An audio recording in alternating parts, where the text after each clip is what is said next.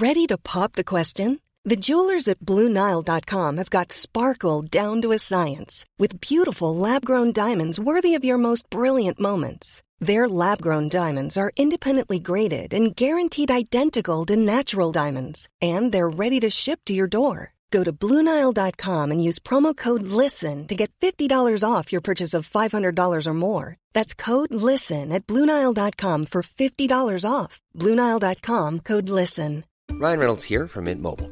With the price of just about everything going up during inflation, we thought we'd bring our prices down. So to help us, we brought in a reverse auctioneer, which is apparently a thing. Mint Mobile unlimited premium wireless. Ready to get 30, 30, bit to get 30, bit to get 20, 20, 20, bit to get 20, 20, bit to get 15, 15, 15, 15 just 15 bucks a month. So, Give it a try at mintmobile.com slash switch. $45 upfront for three months plus taxes and fees. Promo rate for new customers for limited time. Unlimited more than 40 gigabytes per month. Slows. Full terms at mintmobile.com.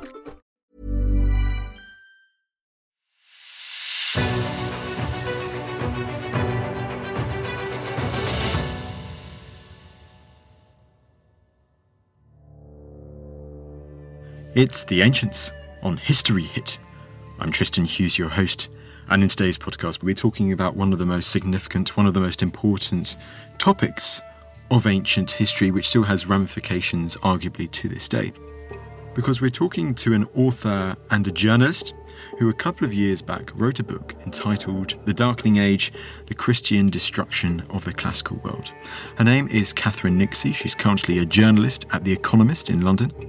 And a few months back, I headed over to The Economist HQ to interview Catherine all about her book. It's fair to say it's had quite a lot of reaction over the past few years. And today, in this podcast, we're going to be really delving in into this part, into the evidence for this violent aspect of the story of the rise of Christianity in the 4th and, say, 5th centuries AD. We've done a podcast similar to this in the past when we chatted to Dr. Amelia Brown about how Corinth became Christian, and there seems to be a violent element in that story. And today we're going to be looking at cities, at settlements such as Alexandria, the destruction of a building called the Serapeum. We're going to be talking about figures such as Hypatia, such as Julian the Apostate, and we're going to be exploring this destructive element in the rise of Christianity and how it did affect certain bits of art and architecture from the classical world, from the ancient Mediterranean Greco Roman world. So, without further ado, to talk through all of this and so much more, here's Catherine.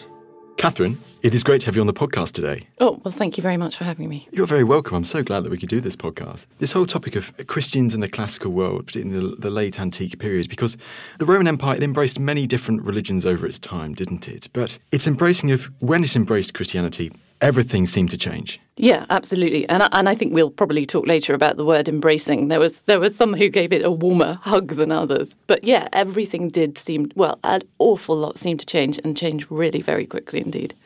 And if we let's delve into the background first of all, because I'd like to talk first of all, like when we first hear of the Christians mentioned in, in non-Christian writings. So when's the first time that a Roman writer mentions the Christians as of such?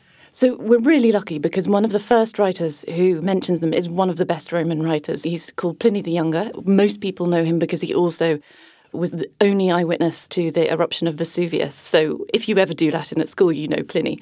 But the other thing that he is our first eyewitness for is the Christians. It's the first time they appear in Roman writings.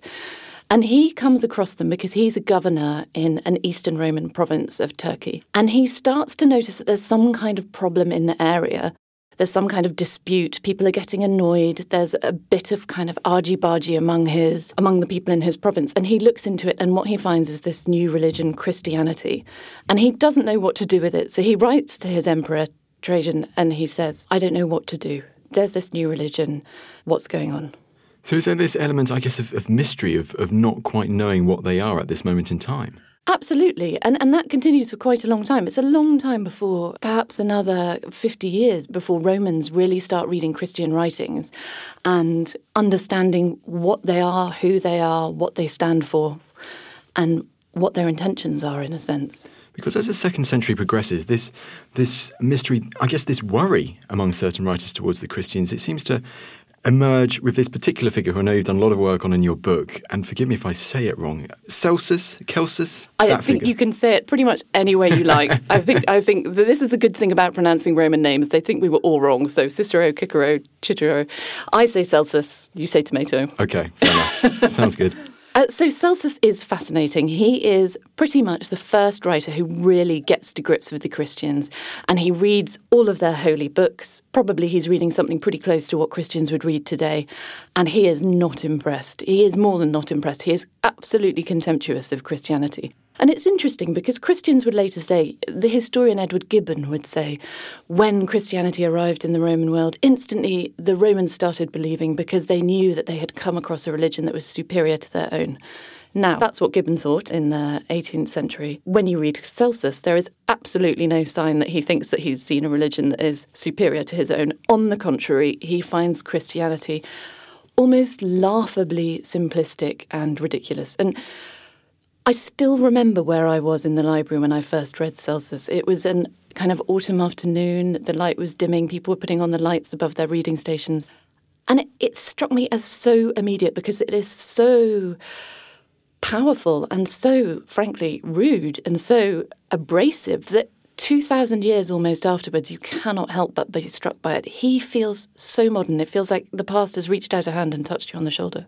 Well, what are some of the parts of his work that he, you know, these rude parts? How does he target Christianity in his work? Well, one of the most famous things that he takes issue with is the virgin birth. So he says the Christians all believe that Jesus was born of a virgin. And then he says, I hardly think that that's likely. He says, you know, God is a God. He could have any woman he likes. Roman gods were famous for taking whichever mortal woman they wanted.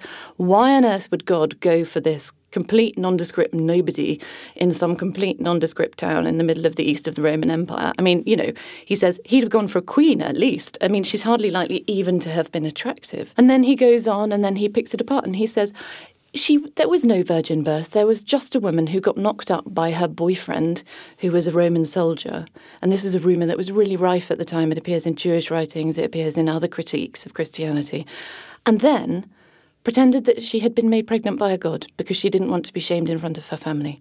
And then he fits it all together in the Christian story. So he says, he says, then that's why she left her home. That's why you have this story about her leaving, going to Bethlehem, and then that's why you get the story about him being in Egypt. And then he kind of takes on the story from there. So he says, you know, these miracles that Jesus does, absolutely nothing about that. Making magic food appear, making people appear to be alive when they're not alive. This is absolutely standard stuff that you can see in any marketplace in the east of the empire. It's quite a damning attack, isn't it? But soon enough, it seems like there is this fight back, some pushback is there from a more pro Christian figure against Celsus and his writings. Yes, yes. Well, the reason we have Celsus at all, so um, Christianity, I grew up, my parents were a monk and a nun, and I grew up very much believing that they had left, obviously, by the, time, by the time they had a family. But I grew up believing the line that they'd been taught at school, which is that Christianity had preserved and celebrated the texts of the classical world. This is why we have them. And you know, that's partly true. The reason we have most classical texts, apart from those that were preserved in the Arab world, is that Christian monks copied them out. Um, however, they didn't copy out very many of them, so we've got pretty much 1% of all classical writing uh, as a rough guesstimate.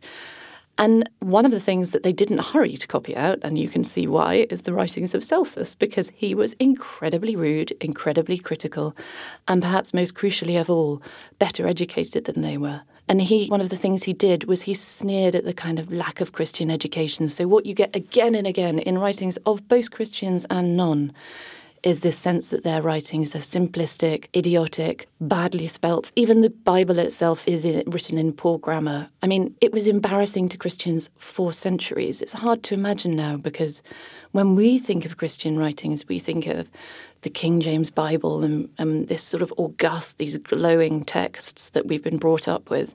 But in those days, they had no uh, such antique grandeur they were just written in the local vernacular and they were written in a very low level of local vernacular. I mean, it was supposed to be the word of God, and God doesn't seem to be able to grasp grammar. Absolutely. And it feels like from this period and from what we mentioned in your book and going on, like Celsus, he's a, a, big figure in this, and he's but he's not the only figure who launches this tirade against Christianity at this time. There are these other figures who then follow him, do they? Yes. But we don't have much of their work surviving compared to that of Celsus. Exactly. Porphyry, who launched an 11 book attack on the Christians we have even fewer scraps. And the only reason we have scraps either of Celsus or of Porphyry is because they appear in these great Christian counterblasts to them. So when Christianity became more confident, more articulate, when it got more kind of intellectuals on board, it would start to push back against the pagan, what they saw as the pagan criticisms. And the way it would do it is someone would copy out a line of Celsus. He says that the Virgin Mary can't have been very attractive. And then you get a long contradiction from a writer called Origen saying, well, in fact, she probably was because blah, blah, blah, blah, blah. And this is how, you know, you get the same with the letters of Julian, the emperor, who we now call Julian the Apostate. Again, his, his criticisms are also preserved in that kind of Christian counterblast. Well, let's focus in on Julian the Apostate for a bit then. I know we're jumping a bit forward in time, but I want us to get to the fourth century because this seems very important in our discussion today. I know we're kind of delving into the middle with Julian, but he seems a really remarkable figure, even though he doesn't seem to be around for that long. But at the time, I mean, who was he? Why is he so significant in this story? He is an incredibly remarkable figure and really likable. He's so he's so young, for one thing, and he ruled for such. He was thirty one, I think, when he died. He ruled for only a couple of years. He gets killed in the east on a campaign, a really ill advised campaign. But you read his writings today, and there's something very almost you can almost feel him. Again, he's one of those real personalities who just leaps off the page. He's argumentative, he's passionate, he hates Christianity with a passion. He's a nephew of Constantine. He was brought up Christian. He was brought up in a very restricted kind of atmosphere. He could only really read certain books. He was brought up to be the good Christian in the imperial family. Lots of his relatives had been killed. And it goes disastrously wrong because he turns against Christianity with an absolute passion and he attacks it for all the same reasons that others had attacked it for being, as he saw it, unintellectual, for being absurd. He hates the way that Christians, Christians didn't, in this period, there was a general and, for actually for centuries, there was a sort of Christian suspicion of philosophy. So there were Christians who read philosophy. There were other Christians who saw it as dangerously mind opening. You know, they don't like they don't like words like philosophy, curiosity. The word heresy itself comes from the Greek word that means choice. Anything that opens your mind and opens possibilities is seen as dangerous. So it's almost this worry amongst these people that the Christians they weren't open to having their minds changed, to being shown these works as well, to being, in a weird way, enlightened. Exactly. Well, interestingly enough, the term Dark Ages is really contentious today because it's seen as a kind of a sort of unpleasant slur on the world of Christianity. And it's seen, you know, when you talk about those middle centuries, the sort of from the sixth to the, I mean, it varies, but that sort of middle millennium, and to call it the Dark Ages, academics and particularly Christians get cross because they say it's a, a kind of gross simplification of a very rich and complex period, which is, of course, all true. However, it's not very often remembered that it was Christians themselves who came up with the term Dark Ages because they said that the time before Christ's coming was the true Dark Ages. This is when people lived in a benighted Christian Christian world. And then it was the coming of Christ that created a light, an enlightenment, a kind of light ages. And it was only in the Renaissance that a scholar, Petrarch, turned it on its head. And he said the true Dark Ages was the Dark Ages of ignorance. It was not the Dark Ages of Christ. It was the ages when we forgot classical learning. And Petrarch's version stuck, but it had been, at the first, a Christian slur. How interesting. I did not know that at all. It's so interesting to learn that. I mean, as we delve into the fourth century, and a bit more context around this time, because you mentioned, of course, we've got Jesus and, and right, this figure, his importance, but also by the time of the fourth century, with these early Christians, there are these other figures who seem to become figureheads for them. And I'm thinking the word martyrs. Because, Catherine, by this time, what are these martyrs? And who are these martyrs? Yes, so in its early centuries, Christian was what's kind of called an illicit religion. It was not one of the approved religions of the Roman Empire. So the Roman Empire uh, had a kind of pretty wide marketplace of religions is how they often refer to it. You could follow the Egyptian goddess Isis, you could follow this god, you could follow that god. More or less, you were sort of left to your own devices as long as you didn't do certain things which the Roman Empire found annoying. And Christianity was one of those things that the Roman Empire found annoying.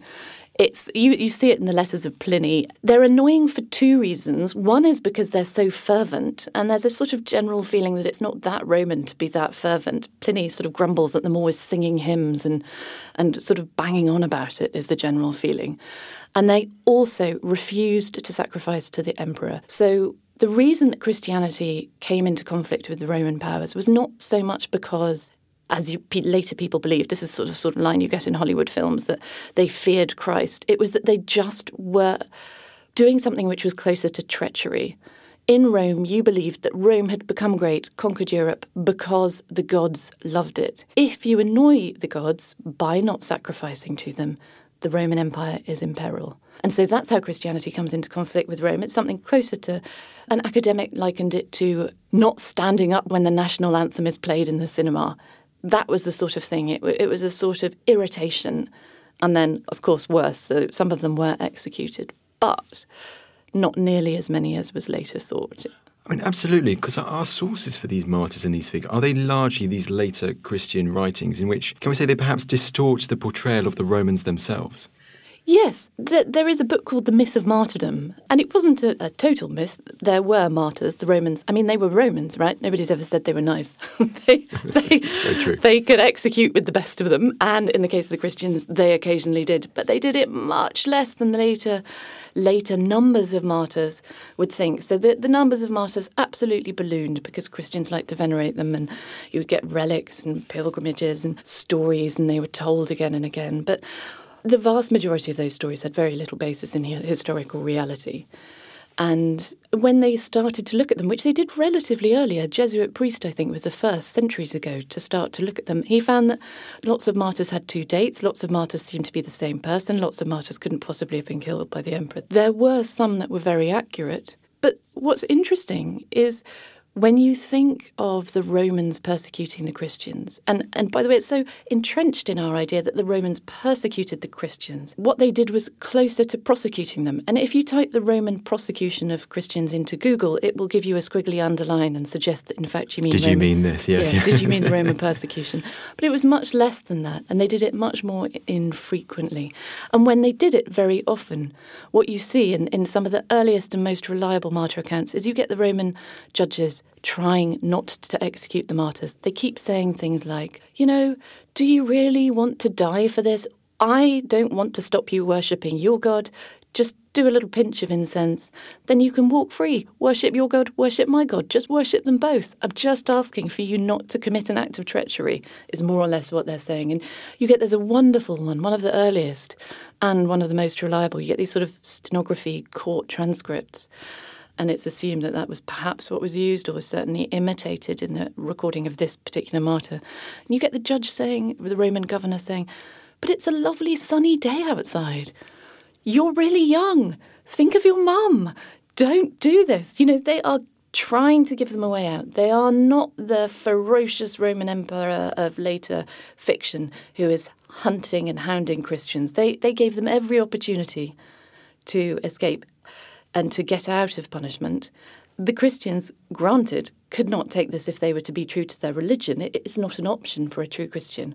But the Romans, as they saw it, bent over backwards to be lenient. It's so interesting that Roman viewpoint. And actually, Catherine, just a, a quick tangent, but we did a podcast quite recently on Saint Valentine. What are the stories behind Saint Valentine? And it's so interesting there. It's almost you get that similar case with whether it's Claudius II or maybe it was Gallienus, one of those two emperors. And it's I think it's a similar case. It's just uh, like, please don't do this. It's almost like please you kind of get that Roman perspective there, and you're just like, you know, what are you doing? Come on, think. But I guess it's also important to realize the mindset of those Christians as well. Whether it's truth, whether it's fiction, the power of the story is how it survives those people who learned about those stories, who were told those stories later on. It's that obstinance which then, I guess, it gets ingrained, can we say, in many people? Absolutely. And I grew up, I mean, I, I grew up as a sort of very faithful Catholic, believing it all. It was a total, it took a real wrench of my brain. You know, I, I would go to churches in Italy with my parents, we'd kiss the feet of, of a crucifixion.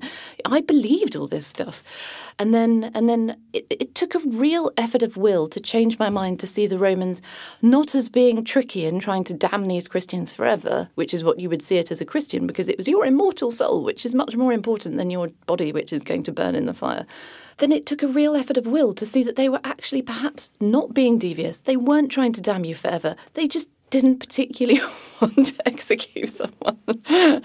There's a wonderful account of one of them who says, you could get the real sense of a bureaucrat being bothered. He says, What's the matter with you? Haven't you got cliffs you can jump off? Haven't you got rope you can hang yourselves with? If you want to die, do it yourself. Don't bother me. I mean, uh, well, let's talk about another aspect of this, which seems to really puzzle the Romans at this time, and this is, this is the rise of monasticism and, and monks. Because was this certainly a thing which many Romans they couldn't couldn't get their heads around? Yeah, it was. It was. So Romans knew ascetics. There had always been oddities in the Roman Empire. Philosophers were always banging on about how you shouldn't eat too much and shouldn't drink too much.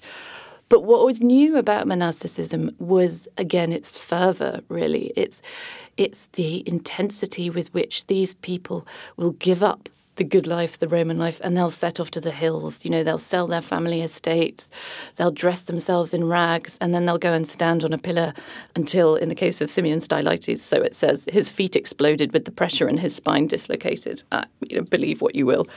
But these people were became objects of fascination for both those who believed in them and also used respect for those who didn't. But there was a there was also the not just these ascetics who stood on pillars. And there was an amazing one who built himself a kind of hamster wheel that he stood in forever so that he could, was always bent over and they would eat one grain a day and stand in the Egyptian desert. It was a huge movement in around the sort of third to fourth century of people leaving the cities, Christians leaving the cities, going out into the desert, worshipping God. And particularly, it increased after Christianity came to power because they couldn't die as martyrs in the arena any longer they had to go and torture themselves in the desert. So it was seen as white martyrdom without the blood, but you still had a terrible time. And Romans just look on with kind of total bafflement, but also more than a small element of fear, because for the Romans, the city is the civilized place. So if you have lots and lots of people leaving the city to go and lurk in the rocks around the city, and then kind of come out and they're often dressed badly, they're often very smelly, beardy, they saw them as a real threat to their way of life, what they saw as a civilized life. The word civilized comes from the Roman word civis, meaning town. Then these people are alarming. And indeed, in the fourth century, as Christianity gained power, they committed horrendous acts of violence. We'll definitely get into those very, very quickly indeed. I have in my notes here St. Anthony, mention St. Anthony. What about St. Anthony? So, actually, I'm going to ask you about St. Anthony now. I was thinking about it. I'm going to ask you about it. Tell me the story about St. Anthony because he is, is another of these interesting figures, shall we say? He's fascinating. He's very likable um, in a in a funny way. A friend of my father's was a hermit, and and and um, he he slightly reminds me slightly reminds me of him. My father's friend went and lived in a pigsty for a few years, and then then he was sort of taken back to his monastery. But um, Saint Anthony is a affluent Roman who hears as he's walking past a church one day hears the words, "If thou shalt be perfect." It's something along the lines of give away everything and follow God. And he decides to do it. He takes it absolutely literally. He gives away everything, like somewhat one imagines to the distress of his sister, who he was supporting at the time. But then he goes and he lives in, first, he lives in a pigsty at the end of his garden. Pigsty, it's not wholly clear what that means. Pigsty is how it's normally translated. And then he goes a bit further and he lives in various times at the sort of in a deserted Roman fort. And then he moves off to a mountain. And all the while that he's there, he is wrestling these demons. So, one of the things that we forget when we think of early Christianity, and when we think of this world in general, for both Christians and Romans, is that it was a world seething with the supernatural. So we think of the Romans as these sort of super rational people. And in a sense, some of them were but many of them weren't. And so, pretty much everything you touched, everything you did in your life, from going to war to having a meeting in the Senate to having sex, there were deities and gods there. And for Christians, these deities and gods all became demons. So they lived in a world where to help Christianity and to fight the Christian fight, what you do is you go into the desert, and this is what they saw themselves as doing in the desert, as well as, you know, torturing their own souls, as well as being these athletes of austerity they were also fighting demons. And so Anthony would go and he'd fight demons, and he had you have these fantastic descriptions of him sitting in his cave and seeing the walls of the cave dissolve and lions come rushing through and wolves come rushing through and they tear at his body and they lacerate his skin and they leave him kind of completely unconscious on the ground at various times. And Christians thought, you know, this is a mark of his holiness. Look how holy he is. He's being attra- he's being attacked by demons. And so Christians in this period would speak and write quite openly about their tortures with demons. But the writings are amazing because some of their demons uh, go into what we would mean almost when we say, "Oh, I've got demons," or "He's got his he's got his own demons," and it would be things like one of them sees visions of naked boys that keep appearing to him and dancing before him, and then saying, "Master, do I dance well?" And that's a monk. And then others of them are tortured by these incredibly sexual images of naked ladies who come and sit down next to them, and and what you get is the sense of people who are starving themselves in the desert and leading these incredibly austere lives and having something close to what non religious person would call hallucinations or uh, at least very extreme mental events. It's extraordinary how these people became so powerful, especially I'm guessing in the fourth century and, and from then on for these for these early Christians. I mean, if we therefore okay, let's delve into the fourth century. I mean, I, we have mentioned the name earlier in the discussion, and I feel we need to talk a bit about Constantine, Constantine the First, Constantine the Great. But Catherine, when you look at Constantine's life, and you know the whole events around it, it kind of feels as if until the very end of his life, this is a man who's hedging his divine bets, so to speak. Yeah, absolutely. And it, it's hard to. We've kind of forgotten Constantine a little bit in the West. He's, he's still a saint in the in, in Eastern Orthodox Christianity, but he was so important. He was, I think, more than anyone else, the most important Christian figure. People talk about St. Paul as the second founder. I mean, Constantine is the one who mattered. And he thought he mattered. He called himself Constantine equal to the apostles. So he, he knew it. He was the man who, when he gained power in Rome, made Christianity a licit and allowed religion. And he said he, he issued the Edict of Milan, which wasn't an edict and didn't come from Milan. It gets everyone very cross. It's one of those things that historians like to like to huff about. But it basically said you can be Christian from now on. It was interesting because he didn't instantly turn the Roman Empire Christian. For a long time, everything else kind of rumbles on as it was. Christians get a few handouts, they get a few churches. Constantine demolishes the odd temple here and there, robs some others. He doesn't stop other religions yet. And he himself has had a very interesting religious past. Sometimes he talks about a great deity, but it's not clear which one. Earlier in his life, he seemed to have seen a vision of Apollo the moment he t- becomes Christian is this famous moment um, before the Battle of the Milvian Bridge. No one's quite sure how, precisely when it happened. Different accounts seem different. But it's the moment, the famous moment, when he sees the flaming cross in the sky and the sign, in this sign you shall conquer. I mean, it's not, you have to say, the most Christian of Christian messages. But it worked for Constantine. He goes into battle, he wins, he thinks that this is the God who is going to support him and give him victory evermore. And frankly, you know, it seems to work for him. He lives a long life and a successful life. But it's unclear that he is wholly Christian, even at that point. I mean, to say the least. And it, it's very clear that he had seen another almost identical vision of Apollo before on another road trip that he had been on previously. And he'd previously issued medallions with himself next to Apollo's face. So he is a definite bet hedger. He is a general. He he he knows how to play his his troops, whether they're mortal or divine, to best advantage. I think you're absolutely right. I think if I remember correctly from my discussion with Dr. David Potter about it so long ago, but he was saying how there's one there was one statue in Constantinople which showed Constantine in heroic nudity as the sun god Apollo. Yeah. Which was quite it's quite a striking image, I must admit, alongside, yeah. you know, his um, his importance in the, the rise of Christianity at this time too, isn't it? It's extraordinary, yeah, with the kind of crown, with the solar halo, with the sort of rays shooting out. Yeah, it is it's he's a fascinating figure and much more interesting, I think, than he's often given credit for. Mm, absolutely. Well if we move on from that, let's as we go through the fourth century, because I'd love us to get to the 390s, because this seems to be a really chaotic time, shall we say.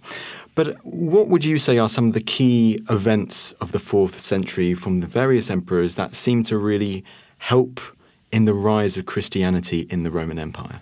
So, like, key, like, are there any like key laws that are passed or key events? Would you say in the fourth century that really help in the rise of Christianity? So that by the time we get to the 390s, you have laws about Christianity, and the prominence of Christianity is clear to see in the Roman Empire. Some of these laws come early. I mean, Constantine was a, was a hedger of bets, but he was also Julian the Apostate. His nephew described him as a tyrant with the mind of a banker. And he, one of the things that he does is he he robs the ancient temples. So he he sends. It's not clear. You you don't get much of a report on how exactly this is done or what extent to it's done, but he seems to send two men off to get the wealth of the temples. Now, two men, a lot of Roman temples, they're not going to carry it all back, but you don't know what that meant on the ground. And the descriptions that are given in the main history that we have for this, Eusebius, is that the, the roofs are stripped of the precious metals are brought out from within, the gold is scraped off the statues, and the wealth of the ancient religion is poured into the imperial coffers. Now, that is in itself incredibly important. It's important partly because it just gives Constantine lots of money, and then he funnels money towards Christianity and he builds churches such as the Church of the Holy Sepulchre. And partly it's because it's emotionally a huge blow for those who supported the old gods because there was a sense that if there really was a god in a temple, it would protect it. And in fact, what you get is Constantine's men just come in, they take the money, they take the roofs, they take the doors in some cases, they take everything that's of wealth. And it denudes the old gods. It's a terrible, terrible blow to any temple to which it happened. But then you gradually you get more laws. You get laws saying that it's going to be illegal to do a sacrifice. That any man who performs a sacrifice will be struck down with an avenging sword. You get laws that say that no stone in temples should stand upon another one. The Roman law books are amazing. If you only read one book from Rome, I would recommend reading the law books because you get a sense from them. You just feel the muscle and the might of an empire moving. And as you read through, in the last decades of the first century of Christian rule, it turns on all other religions with an astonishing ferocity.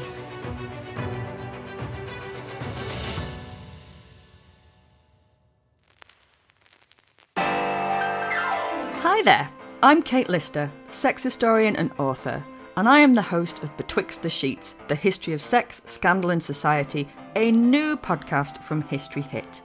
Join me as I root around the topics which have been skipped over in your school history lessons. Everything from the history of swearing to pubic hair, satanic panic, cults, there is nothing off limits. We'll be bed hopping around different time periods, from ancient civilizations to the Middle Ages to Renaissance and early modern, right up to now. Listen and subscribe wherever you get your podcasts.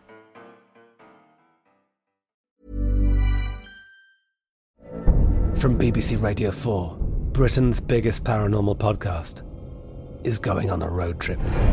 I thought in that moment, oh my God, we've summoned something from this board. This is Uncanny USA. He says, Somebody's in the house, and I screamed. Listen to Uncanny USA wherever you get your BBC podcasts, if you dare.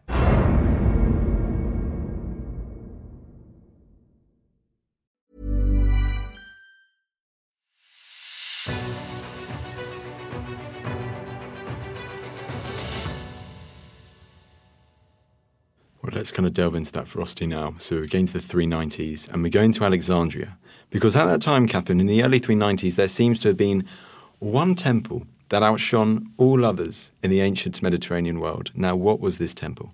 So nobody knows about this temple now, and and it, it, feels funny when you think of temples of the ancient world. You think of the Parthenon, or you think of the Pantheon in Rome, or you think of um, other ancient buildings when you want to be staggered by the empire. You know, the Colosseum. Nobody talks about them when they're talking about the most amazing building in the world. They talk about this temple, the Temple of Serapis in Alexandria, and it is supposed to have surpassed them all. It stands at the top of a flight of almost 100 marble steps. It's in Alexandria, which is in itself an incredibly beautiful city, beautifully laid out. They say that the sky is blue always, but there's still breezes on the streets. It's a wonderful city. It smells of incense. It's a cosmopolitan, exciting city where there are a thousand fires burn on a thousand altars when the sun goes down, and you can smell the air is thick with incense because it was all being traded through that city. And above them all is Serapis. So Serapis was this kind of funny amalgam god, a bit of Greek god in there, a bit of Roman god in there. And this was Serapis's temple. And it was, when you read descriptions of the wealth, it was staggering. So if you went up those marble steps, you'd find yourself first in a kind of precinct. Roman temples were kind of surrounded by walls, and there was other stuff going on in there. There would be libraries and scholars, philosophers, people would be working there. And at the heart of it was the temple, and it was inlaid with precious metals, and it was also inlaid with marble. And it was so, at the very heart of the temple would be this giant chryselephantine, it's called, sort of golden ivory statue of Serapis. So huge, hollow, sitting down. They were all sitting down. Yeah, you know, it was always the thing that if a god had stood up in their temple, they would raise the roof. And this is what you would go and see. And it was designed so beautifully, this temple, that at a certain point in the year there was a window, and the sun, when it rose, would come in, and they said it would kiss the lips of Serapis. So it was astonishing. And more than one writer says this is the most beautiful temple in the ancient world. And you get one writer who says in the 390s, so Christianity hasn't even been in power for a century. You get one writer because he's sort of seen the writing on the wall. He says, I hope when Christians are attacking temples, they never attack the Temple of Serapis. Oh dear, a bit of a foreboding sign Yes. there, I must admit. but I mean, I think it feel, it's really important to stress, as you've, you've brilliantly said there, Catherine, isn't it, that this amazing temple, full of monumental architecture, but not just architecture, as you've highlighted, there's scholarship here. There's lots of books, there's lots of scholarship, there are people working here, and also that other key thing, there's lots of art here too, isn't there? Is this? I really want us to convey this before we get to the grand climax that this is a place, it's a temple, it's architecture, it's art, it's literature, it's a hub for all of these things. Yeah, I, I mean, temples were incredibly important and they were practical in a way that we don't think of them. They were often kind of where you'd store the treasury as well, because they were the biggest, strongest, most stable buildings in any town. So if you have something precious, like a library, like money, that's where you put it. Okay, so what happens to the Temple of Serapis in the 390s? Well, then it goes wrong. Oh, no. So, and then. So there was a bishop in Alexandria called Theophilus. He was extremely hardline. I mean, there were moderate bishops in this period. You tend not to hear about them. History doesn't record the actions of good and moderate men as well as those of zealots. And there is enormous amount of tension in, in Alexandria at the time between Christians and what they call pagans. Um, the word pagan, by the way, is not one that any ancient person would have ever used to describe themselves. It's a Christian innovation to give your religion sort of upfront like that, first and foremost. You would never have split the world in that way before. But there's tension. The Christians defiled a pagan ceremony in a pagan religious shrine, and then there was fighting. And then the pagans attacked some Christians. There was violence.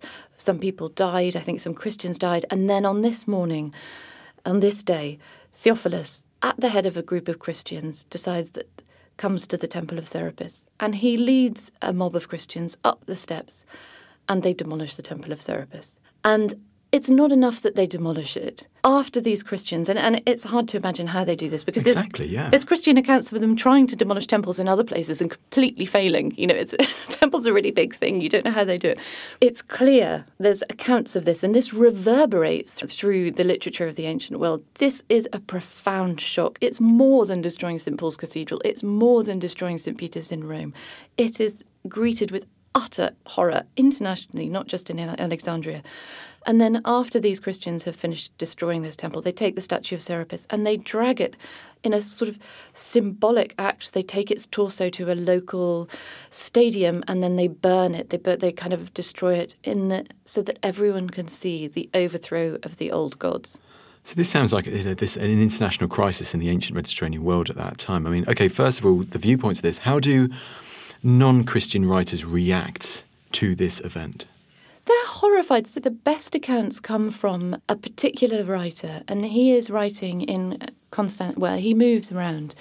But he writes a whole speech called Against the Temples, and he writes about how these monks have habitually been coming in, they've been making incursions, these bearded, black robed monks. He describes them very carefully. He says they're pallid, they're unwashed, they're kind of stinking.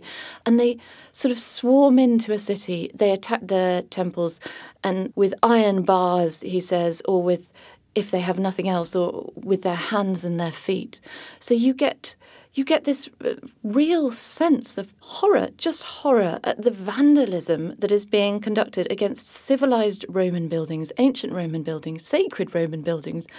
By people who are essentially thugs. And they say that they are Christians, but this writer, he says, I don't think that they're Christians, you know, or he doesn't know, he doesn't say I don't think. They, they pretend to piety, but he thinks that they're drunk all the time. He thinks that they're stealing the food that they find as they come in. He treats them with the utmost cynicism, and, and it's seen as assault, an assault, not merely on Roman temples and Roman ways of life, but on civilization itself. And then on the other hand, then, how do Christian writers then portray this act? Well, to Christian writers, they're thrilled. I mean, there are that you get occasional moments. You get there's a law that says you should stop destroying the temples in the cities because the cities are starting to look bad. That's in Spain, but um, the general one is one of celebration. There's an account of Augustine. It writes about a temple in, in North Africa, a temple to a sky goddess, which is a mile long, and they destroy it. And he celebrates. You know, look at the goddess. She, you, you worshipped her as a goddess. Couldn't even defend her own temple. It was a mile long. The temple is now gone, and it's a sense of this is our victory and we trample on your gods. They encouraged it. St. Augustine encouraged people to destroy temples because he says that the old gods, that the temples should be destroyed, is what God wants, what God wishes, what God wills. I mean, you know, Catherine, there's such an interesting parallel there, eh, focusing in on Alexandria at the end of the fourth century. And some people probably know where I'm going to go with this, but the tomb of Alexander the Great, okay, the last mentions of it in the end of the fourth century, and then it disappears. And they're very serious that perhaps it was because like the Temple of Serapis, it was this place of pilgrimage almost for many people. They went to the tomb of Alexander the Great to pay homage to this figure who died centuries before. But it was also I said this powerful place.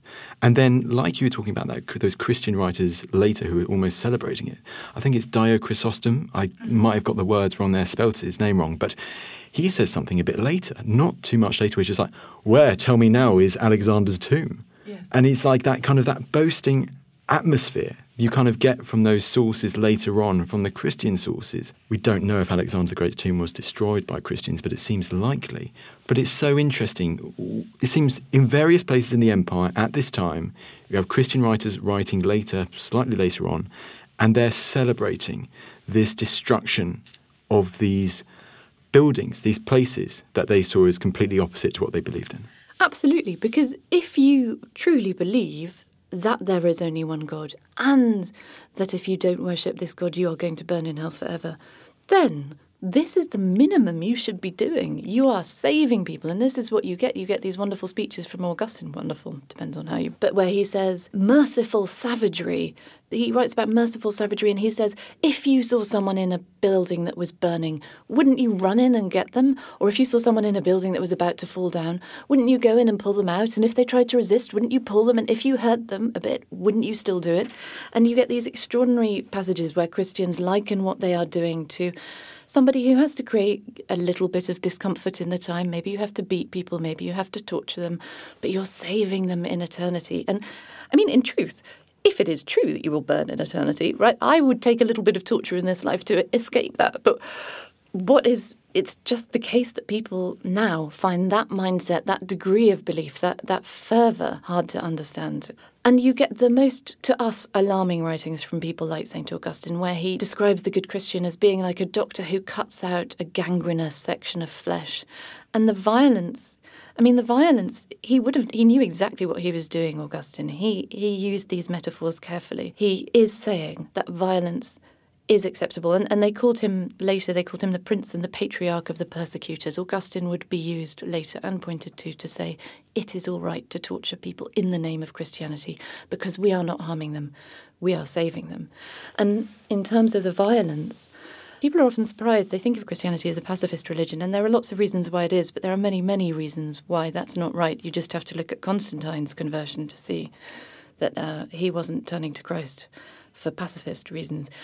But one of the interesting things is the term, the triumph of Christianity. Now, that is a Roman term, a triumph, and it was a military term. And it was used to describe the moment when one army had so totally not just beaten but annihilated the enemy. They had taken their goods, they had captured their generals, they had humiliated them and paraded them through Rome. A triumph wasn't a nice word, it was an absolute, total utter defeat of your enemy.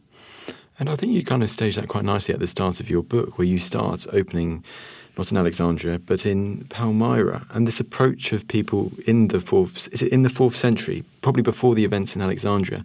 But does this feel like one of those events where it's you have this force, as it were, descending on cities such as Palmyra in Syria at that time? Yes, yes. So I start in Palmyra. There's a statue, and there's a very beautiful statue that was in, in Palmyra that was unearthed in an archaeological digging around the 80s. And when they found it, they found it's a statue of Athene, Athene Allat. So she was one of the goddesses. Palmyra is called Palmyra because it had lots of palm trees. And it was a sort of trading post on the Silk Route. It was very rich. This is why it's got so many amazing ruins. Why it had so many amazing ruins, still has most of them, thank goodness. But it was also a kind of a place where religions came and mingled and met. So there was a temple to Athene Allat, and there's a statue of Athene that they found in the 80s, and it would have stood once in a temple. It's called a colossal statue, which doesn't mean it's that big. It just means it's sort of bigger than life size. And, and it's one of those Roman ones where you could almost pinch her cheeks. The sculpture is so good. You know, her lips are plump, very beautiful face. But when the archaeologists found it, it had clearly been attacked.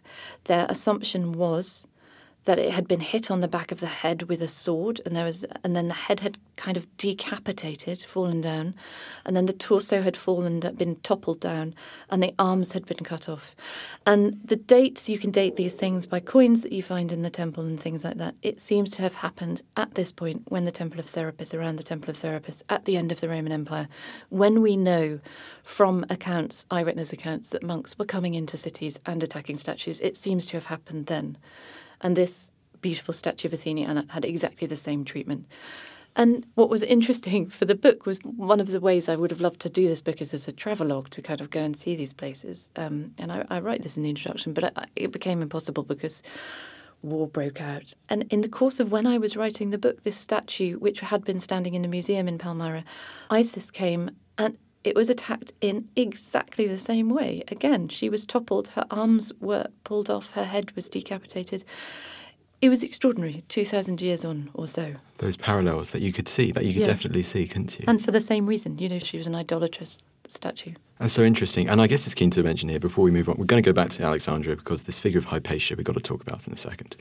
But it's also interesting because this examples of this evidently occur across the Roman Empire. And we did one recently, a podcast about Corinth in late antiquity, and how this city, once called Sin City, that now that you do find similarly at this time or a bit later, near the arrival of the Goths time, that you have like once again you have these statues decapitated, and a key emphasis is on decapitated, and then the heads thrown down sewers, yeah. or something like that. So it's almost like they're walking on top of the heads of these gods. Like I have triumphed over these pagan in quote marks. I've triumphed over them it's almost the Christians were saying because I can now walk over them too. That's absolutely what they were saying because people believed that there was a kind of supernatural power in the statue. But statues, we see this to this day, have a kind of peculiar power over people. But um, they, they, there are amazing descriptions of how you can defile a statue, and and it, it come from. Uh, this particular description came from Jewish practice, but it was exactly what was taken up by Christianity. You know, you can cut its arms off, you can cut the nose off, you can piss on it. You know, you you are humiliating it as though it were a person. And, and if you believe that there's a demon in it, you feel that there is good reason for doing this. But yeah, they would throw them in sewers, decapitate them. They would often use bits of temples to build roads. Eh, you were humiliating the old gods in every way possible. And it's not the case that every temple had this happen to them. This was kind of terrorism. It was particular acts carefully chosen to convey a message and did so. You don't have to destroy every temple to make the pagans afraid of your religion. You just have to destroy a few and the big ones. And then people are afraid. And because many others, shall we stress here, that many others were converted into churches. Not all of them were destroyed, yes, as you yeah, say. many were. Con- no, no, no, no. Absolutely not all mm. were hmm. destroyed. Terrorism is the closest way to see it. Single, dazzling acts that would have shocked an empire and they had their effect. They were written about, they were spoken about. And then there were lesser acts of aggression, so you could just sort of, one of the things after the Temple of Serapis was destroyed, people went through Alexandria that night carving crosses and painting crosses onto things in an act of, you could just deface a statue, you didn't have to destroy it. There were many ways of doing this. Absolutely. A couple more questions before we start wrapping up. And talking about another, you know, shocking event that happens if we go into the 5th century now, if we go back to Alexandria, and it centres around this remarkable figure called Hypatia. Now, Catherine, who was Hypatia? So Hypatia is fascinating. She, you, you might have seen, people might have seen the film Agora. So she's played by Rachel Weisz very well, I think, in that. It's great, great fun. But she was a mathematician. She's kind of hard for us to pigeonhole. She's somewhere between a mathematician and a philosopher. She sort of, in the way that ancient figures do, she's over lots of different subjects. But chiefly, I think maths and also astronomy were her specialisms. Her father was another brilliant mathematician, and it was said that until the 1960s, he had transcribed Greek maths, maths of Euclid, and he had sort of, I don't understand, I don't know maths, but he had produced the most reliable kind of book on it. And it was said that until the 60s, if you studied it at school, you were studying from the book that he had produced. So she was from a very intellectual, very grand, very aristocratic Alexandrian family. And she was hugely charismatic. So people would come to see her lecture. She didn't take part, interestingly, in any of the spats between religions. She sort of stayed above it all. She was not sectarian. But she was hugely popular in Alexandria at this difficult time, and it was almost inevitable that she was going to draw attention to herself. I mean, she did in various other ways as well. She had a pupil who fell in love with her, and she came into this class the next day and threw a sanitary towel, we don't know what she meant by that, at him and said, You love this, and there's nothing beautiful about it. so she was a sort of ascetic, kind of t- tough nut. Hmm. so, how does she therefore come into contact, as you said, with the Christians? Well, partly it seems to be that she wouldn't play any of these games, any of these kind of religious games, and these religious, horrible, horrible religious games is probably to make too little of them that were happening at the time. She taught Christians and pagans alike in her lectures, but she was friends with the governor in Alexandria who's called Orestes, and he starts to come into conflict with the Christians, and it's kind of long and complicated, but essentially there's a day when Orestes is out and his chariot becomes surrounded by monks. So, one of the important things about Alexandria is that it is absolutely surrounded by the hotbed of Egyptian monasticism. So there are monks everywhere around it in the deserts, and they can seem to be able to have been summoned. And this is what happens with Alexandria. So it also has Christians who are used within the city to do good works. They're called the Parabolani, which means sort of the risky ones, the risk takers. They're these young men, and they Christians use them as stretcher bearers, and they use them to kind of carry away dead bodies. A lot of people die in big cities. You need someone to move the bodies, and these are the men who do it. So you have two kind of de facto bodies of men who can be called upon. And what happens with Hypatia is that despite the fact that she's not taking part in these Christian and pagan kind of sectarian battles, she becomes a figure of suspicion. And there start to be rumours. People start to say she's atheizing the people of Alexandria. So she's turning them against Christianity. And then they look at her work, they look at her astrology, and they look at her maths, and they say, look at those strange symbols. What is she doing? She's not doing maths. Look at her astrolabes. She's not doing astronomy. She is doing witchcraft. She is a figure who is from hell, and she is working against Christianity in Alexandria. And then what happens on a spring day in uh, 415 AD? She's setting out in her chariot, and she is surrounded by Christians. They pull her from her chariot, and in this case, it's the Parabolani, it's the it's the young Christian men. They pull her from her chariot, and then it's not quite clear what happens next, but most probably they flay her alive. And then accounts differ as to what happened next. Some have accounts of her having her eyes gouged out, other that she's sort of dismembered, other that her body is uh, sort of thrown on the local rubbish heap to sort of burn. But again, it is those one of those horrifying moments of Christian terrorism, and it's so shocking that Christian accounts are themselves aghast. Nobody wanted this. I was going to ask about what the sources were for this. Was there any because compared to the burning of the Temple of Serapis, you know, where they, obviously there's this boasting almost of this, as you say there, even among Christian writers, and I'm guessing Christian writers are our main sources for Hypatia by that time, there is shock and horror saying that this is almost, I guess, this is too far. Yeah, this is too far. This is there is a definite sense. I mean, they don't kind of go into it at length. They describe it in kind of relative detail, but and their condemnation is brief, but it is clear that, that there is a sense among Christian scholars, and scholars will naturally feel it when a scholar, another scholar, another scholar is attacked that there is a sense that this was this should not have happened. Oh, absolutely, absolutely. I think one other area I'd love to ask about just before once we, we really do start wrapping up is this whole sanctuaries. Now we think of sanctuaries such as Delphi, you know, the belly button of the ancient world, and all that. You know, for centuries it was so important. Uh, what happens to Delphi? Does it almost kind of get deconstructed? A deconstructed? Do we not really know? Is it one of those things? It just kind of disappears from existence. I don't know. I, so I don't know about Delphi in particular. What you get with a lot of these temples and famous pagan sites is that they get converted into Christian churches or Christian sites. And there's a long period where people don't seem to be wholly sure what. So, you know, you'll get pagans who are worshipped or assumed to be, you get blendings really. You get kind of moments where the religions don't so much crash against each other as intermingle.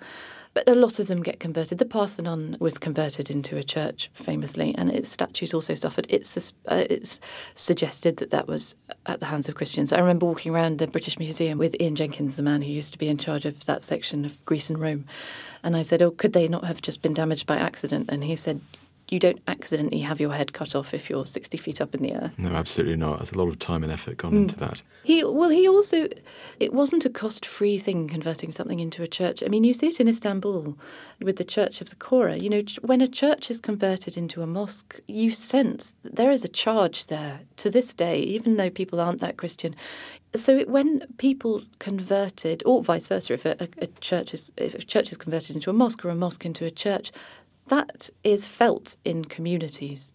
You know, that is a, it's not a power game, but that is a shift in power when that happens.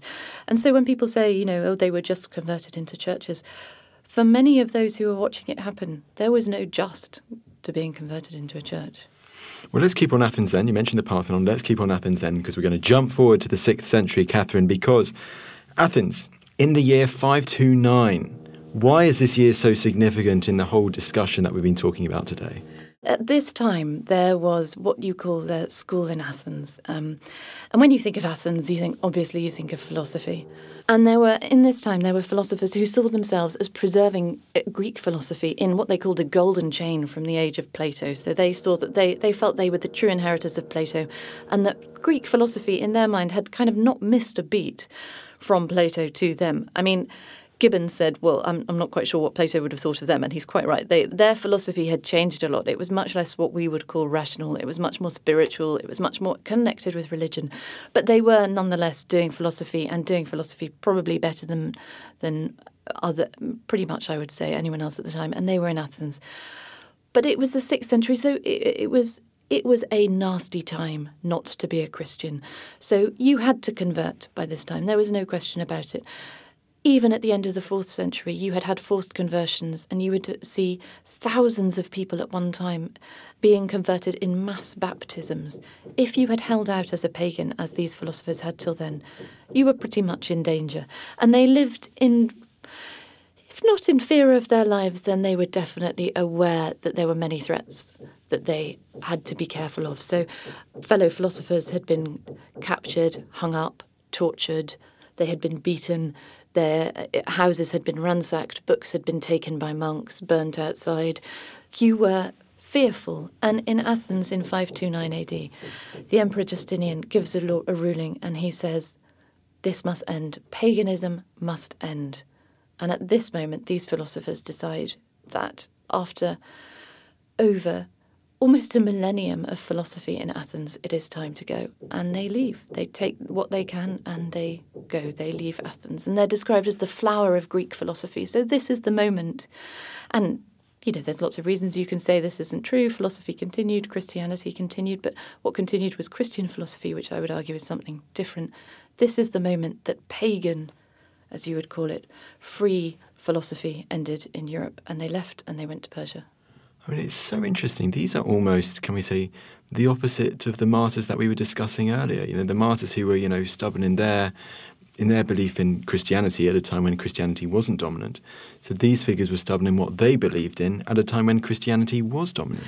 Yeah, it's remarkable, and oh, man hands on inhumanity to man. When when when one one gets the upper hand, the same thing seems to happen again. And and they were they like the Christians, as the Christians had hated the Romans, they hated the Christians. They tried to not to refer to them at all, but they, they saw them as rapacious tyrants who were stealing everything that was of importance to them. Catherine, this has been an absolutely incredible conversation. I mean, just as we wrap up, why do you think it's so significant, so important for us to be discussing this topic today? The destruction of so much at the end of the classical period by Christians and how it fits in into the whole rise of Christianity at this time. I think it matters because it's not very often talked about. When I was writing this book, I struggled to find the papers I wanted. I was emailing academics. It it matters. It's important. It's everyone knows what the Christians think of the Romans. Nobody really stops to think that often what the Romans thought of the Christians, not to hear it from their own mouths. I mean, history is about trying to hear the past through the past's own mouth. And there are so many voices from this period who haven't been listened to for centuries, who are still hard to hear. You know, so many of these authors were destroyed or almost totally or partially, and so many of them so many of them, even those who weren't destroyed, are barely studied. And they're fascinating and often, and I think this is an underrated quality, they're funny. They are funny indeed, especially Celsus. Celsus especially Celsus. Very interesting, isn't he? Catherine, this has been a really great chat. Last but certainly not least, your book on this topic is called At the Darkening Age The Christian Destruction of the Classical World. Fantastic. Catherine, thank you so much for taking the time to come on the podcast today. Thank you for having me.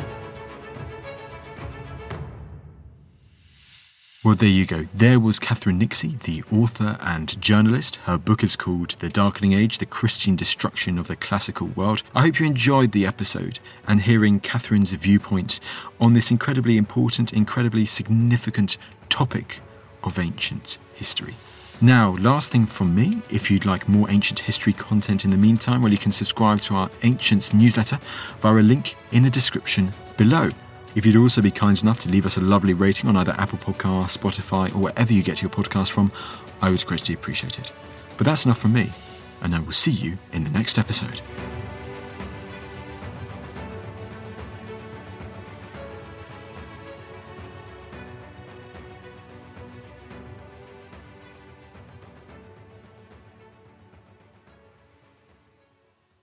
Thank you for listening to this episode of The Ancients. Please follow this show wherever you get your podcasts. It really helps us and you'll be doing us a big favour. Don't forget, you can also listen to all of these podcasts ad-free and watch hundreds of documentaries when you subscribe at historyhit.com slash subscribe. As a special gift, you can also get your first three months for just £1 a month when you use code ANCIENTS at checkout.